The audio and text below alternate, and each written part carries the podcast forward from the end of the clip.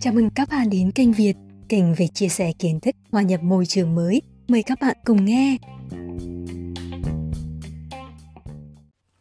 Năm 2018, con trai tôi tròn 15 tuổi. Tôi chọn thời điểm này để bắt đầu chủ đề ở tầm tương lai để trò chuyện cùng con, trong đó có câu chuyện về giấc mơ du học.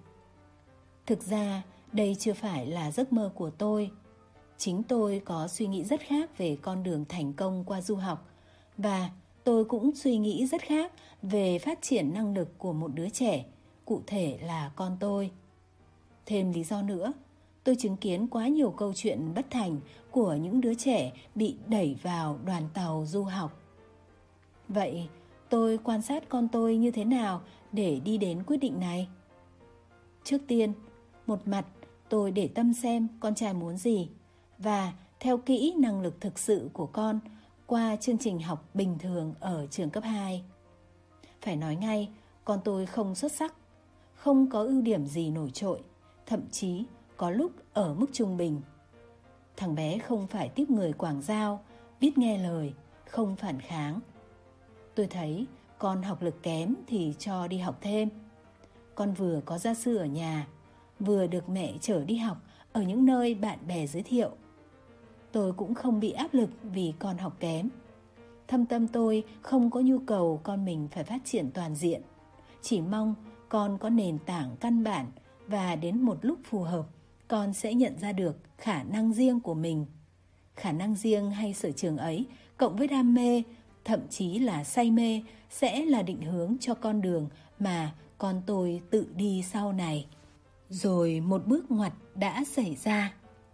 Vào năm lớp 9, thằng bé có vẻ thu mình và gần như rất ít trò chuyện. Câu nói tôi nghe được nhiều nhất là Con mệt, mẹ để con nghỉ ngơi. Điều này rất lạ với một đứa trẻ từ năm mẫu giáo đã luôn được nhận xét trong sổ liên lạc là nói chuyện riêng quá nhiều. Tôi bắt đầu cảm nhận việc học trở thành áp lực to lớn như quả núi với con. Sự im lặng tăng dần cũng khiến tôi không thể dừng lại ở việc quan sát.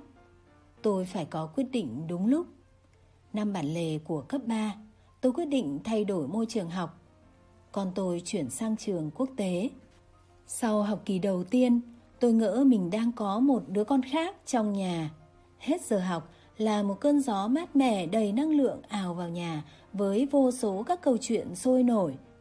Tôi được mời tham dự các sự kiện của trường và ngỡ ngàng khi đứa trẻ tự kỷ hôm nào đang cầm mic làm MC trên sân khấu, đang tham gia một vở kịch, đang tập chơi trống và nỗ lực ứng cử vào Student Council, ủy ban học sinh của trường.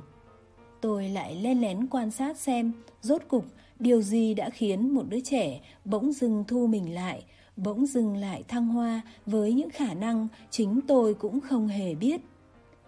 Một ngày đẹp trời, tôi thủ thỉ với con để tìm câu trả lời.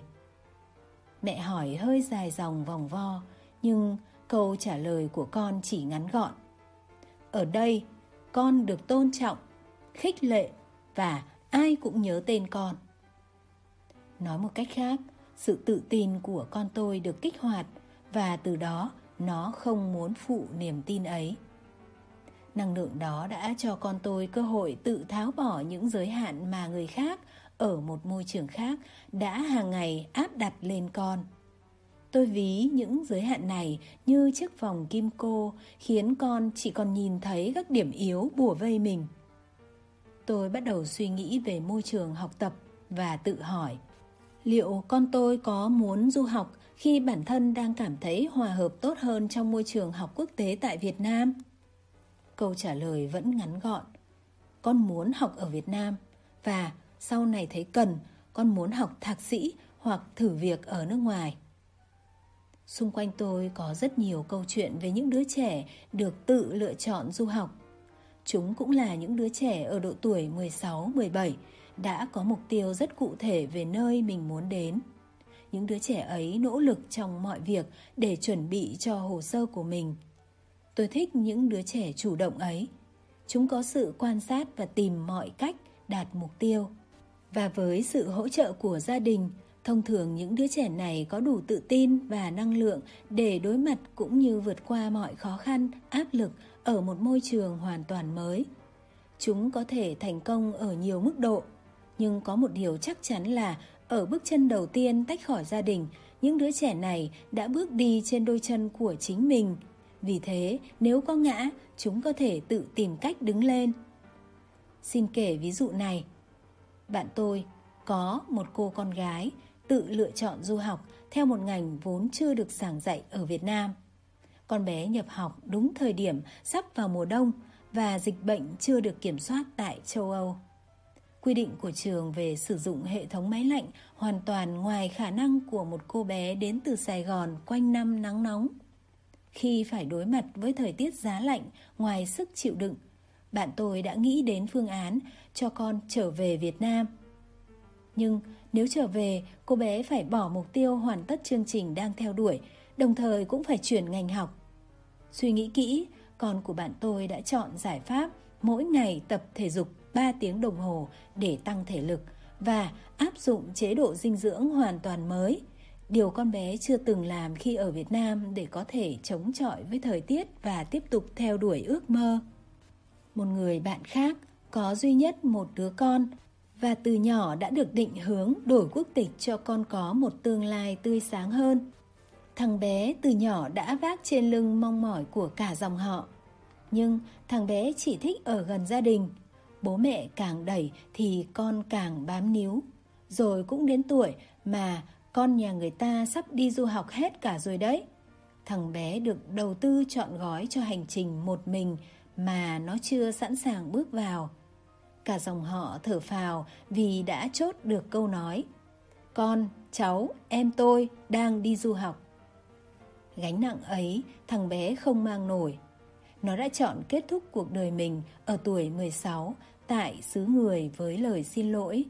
Con không thể làm được điều bố mẹ mong mỏi. Tôi may mắn không phải chịu thêm câu chuyện tương tự thứ hai nhưng câu chuyện của những đứa trẻ bị mua sẵn vé đưa lên chuyến tàu du học lại đang xảy ra quá nhiều. Đó là những đứa trẻ phải tiếp tục học trong sự chu cấp tuyệt đối của gia đình nhưng không hề có mục tiêu rõ ràng từ bản thân. Học có người lo, mai mốt đi làm cũng có người lo cho. Những sản phẩm bị lỗi ngay từ đầu cũng sẽ thành nỗi lo cho cả xã hội bằng cấp sáng choang, cầm trong tay nhưng khi trở về lại khiến người quản lý nhân sự đau đầu không biết giao việc gì cho xứng với 4-5 năm du học tốn kém. Tôi thấy tiếc vì rất có thể sở trường và khả năng thực sự của những đứa trẻ này đã bị chôn vùi vì sự đầu tư mù quáng và chúng phải hy sinh nguyện vọng của chính mình để thực hiện ước mơ thay cho cha mẹ. Mỗi đứa trẻ đều có năng lực riêng, Thật phi lý khi suy nghĩ tiền hay du học có thể biến tất cả thành tài năng. Quay lại chuyện con trai tôi, khi được hỏi sao con không muốn du học ngay từ đại học, thằng bé bảo, thôi mẹ ơi, con vẫn thèm mấy món phở, bún chả ở nhà mình lắm. Và con chưa ở một mình được đâu mẹ ạ. À. Dĩ nhiên tôi vẫn rất vui vì con vẫn muốn ở cùng mình. Rồi cũng sẽ đến ngày thằng bé bước ra khỏi tầm mắt của tôi. Nó sẽ lựa chọn và sống cuộc đời của nó. Nhưng tôi tôn trọng con và sẵn sàng chờ thời điểm con thực sự sẵn sàng đi theo con đường tự chọn.